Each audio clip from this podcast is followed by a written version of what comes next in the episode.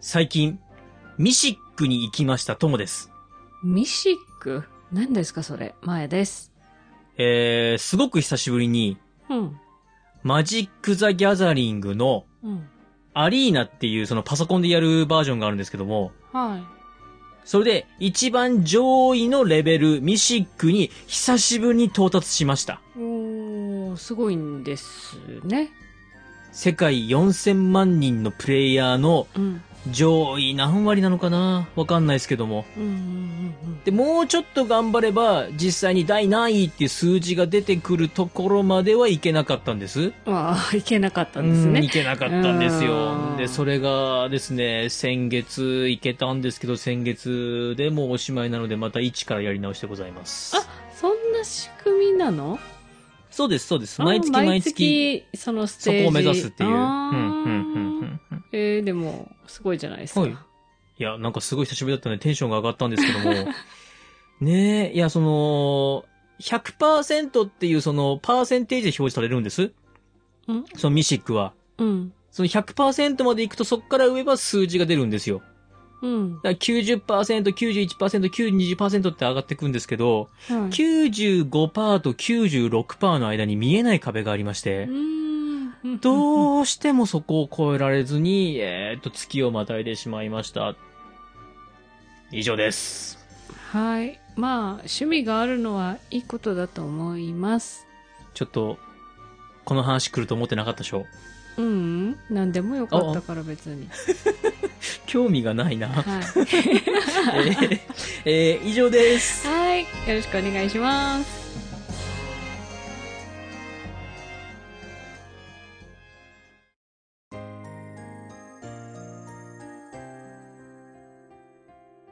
三国だが、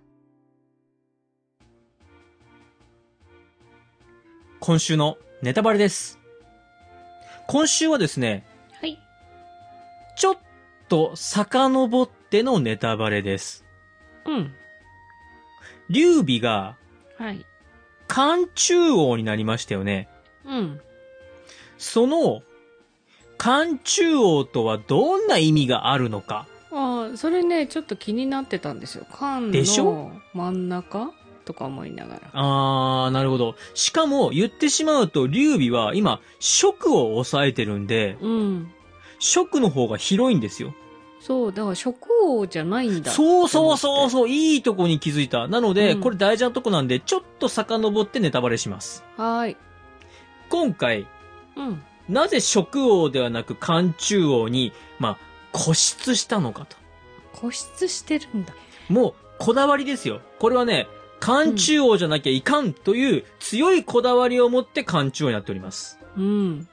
さあ、まず漢中王になった経緯というか行きさつですね。はい。もともと劉備は同じ劉一族。まあ同じかどうかっていうとちょっとね、ずっと私は疑問に思ってるんですが。はい、はい。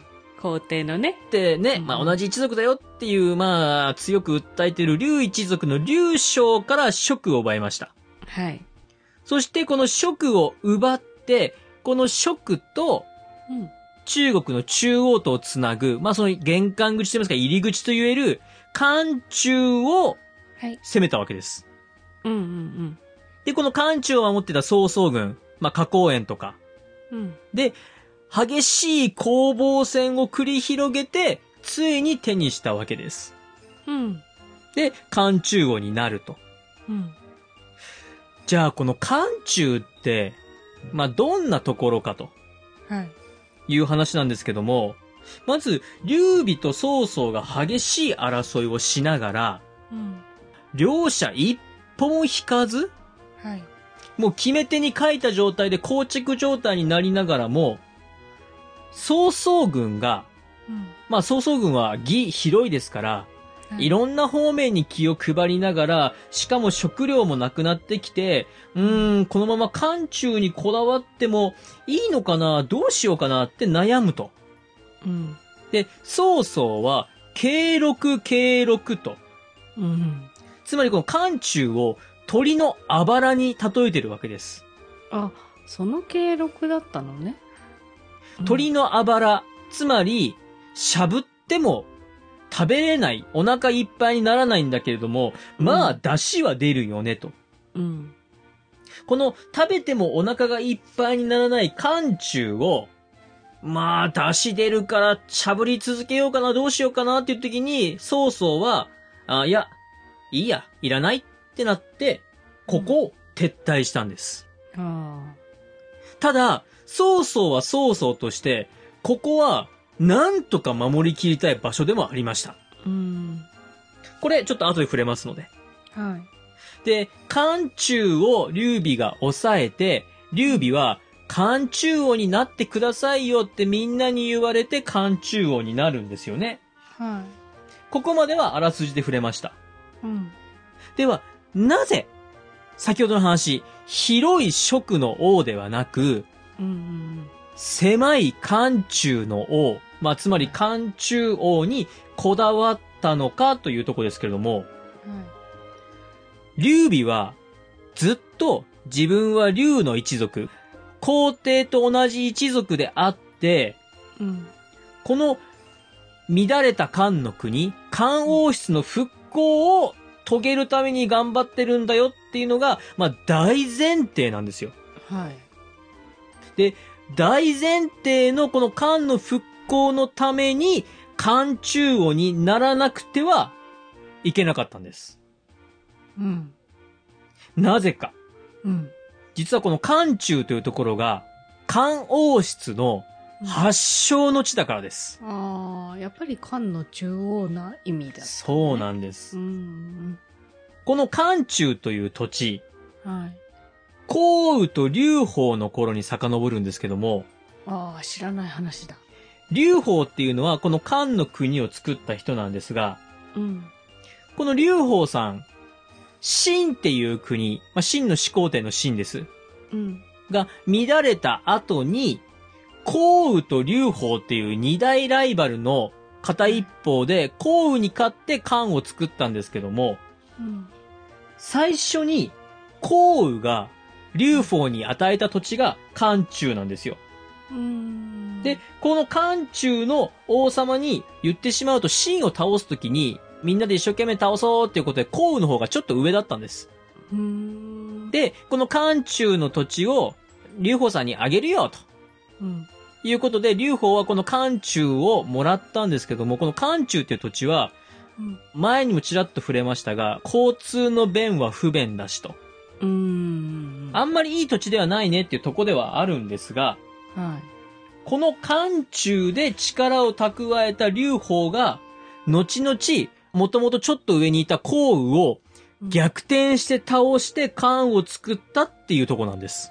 うん。で、漢っていう国、はい。この国の名前も、漢中。漢中から一文字取って、漢っていう国を作ってるんですよ。ああ、そっちが先なんか。そっかそうです、。そうです。漢中が先で、そこから始まった国だから、漢にしようねってなってるんでうす。ん。つまり、劉備としては、自分のご先祖様だよって言ってる劉邦に、うん。なぞらえるというか、うん。劉邦は漢中から漢を作ったんだ、と。劉備は漢中を取って漢中王になって漢を再興するんだ、という、大義名分プラス反曹操アピールうん。そして、漢の国良かったねっていう民衆たちへの大きな大きなアピールとして、漢中王になる必要があったんです。うん。まあ、ゆかりの地です。またスタートするっていうと、ちょっとね、ドラマチックはドラマチックね。ドラマチック。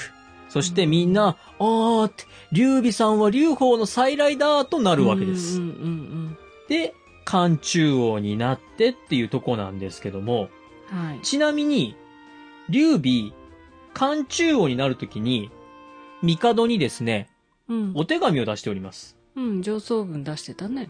はい。その中で、うん。もともと劉備は、左将軍っていう位をもらってるんですけども、と。うん。もっと上の位をくださいと。うん。さらには、漢中王になったことを認めておくれっていうお手紙を出しています。はい。帝はですね、劉備のこの願いを聞いて、高い位は与えてます。うん。いいよ、高いくらい与えるよっていう風に、高いくらいはくれてるんですけども、はい。寒中王については、うん。一言も触れてません。あら。なので、劉備、うん、 僕寒中王になりましたんでーっていう、自己申告スタイルです。まあ、ただね、この時はもうみんな、あのー勝手に何々、ね、うんうんうんうん何々の領主とか、ここら辺収めてますよっていうのを自己承諾得るような形で味方に送ってるんで、まあまあ、うんうん僕も勘中王になったからねっていう自己承諾で、まあまあ良かったんでしょまあ、なんかあの帝だったらね、劉備に関してはあまり文句言わなそうなう。気がするうんうんうんうし。ん大好きですからね、劉備のことが。うんはい。まあ、そんなこんなで、今回は、なぜ職王ではなく漢中王なのか、そしてうん、漢中という土地が漢帝国にとってどういった意味合いを持つ土地なのかを、ネタバレで触れてまいりました。はーい。まあ、気になってたので、よかったです。はい。えー本日のネタバレ、以上です。はい。面白かったです。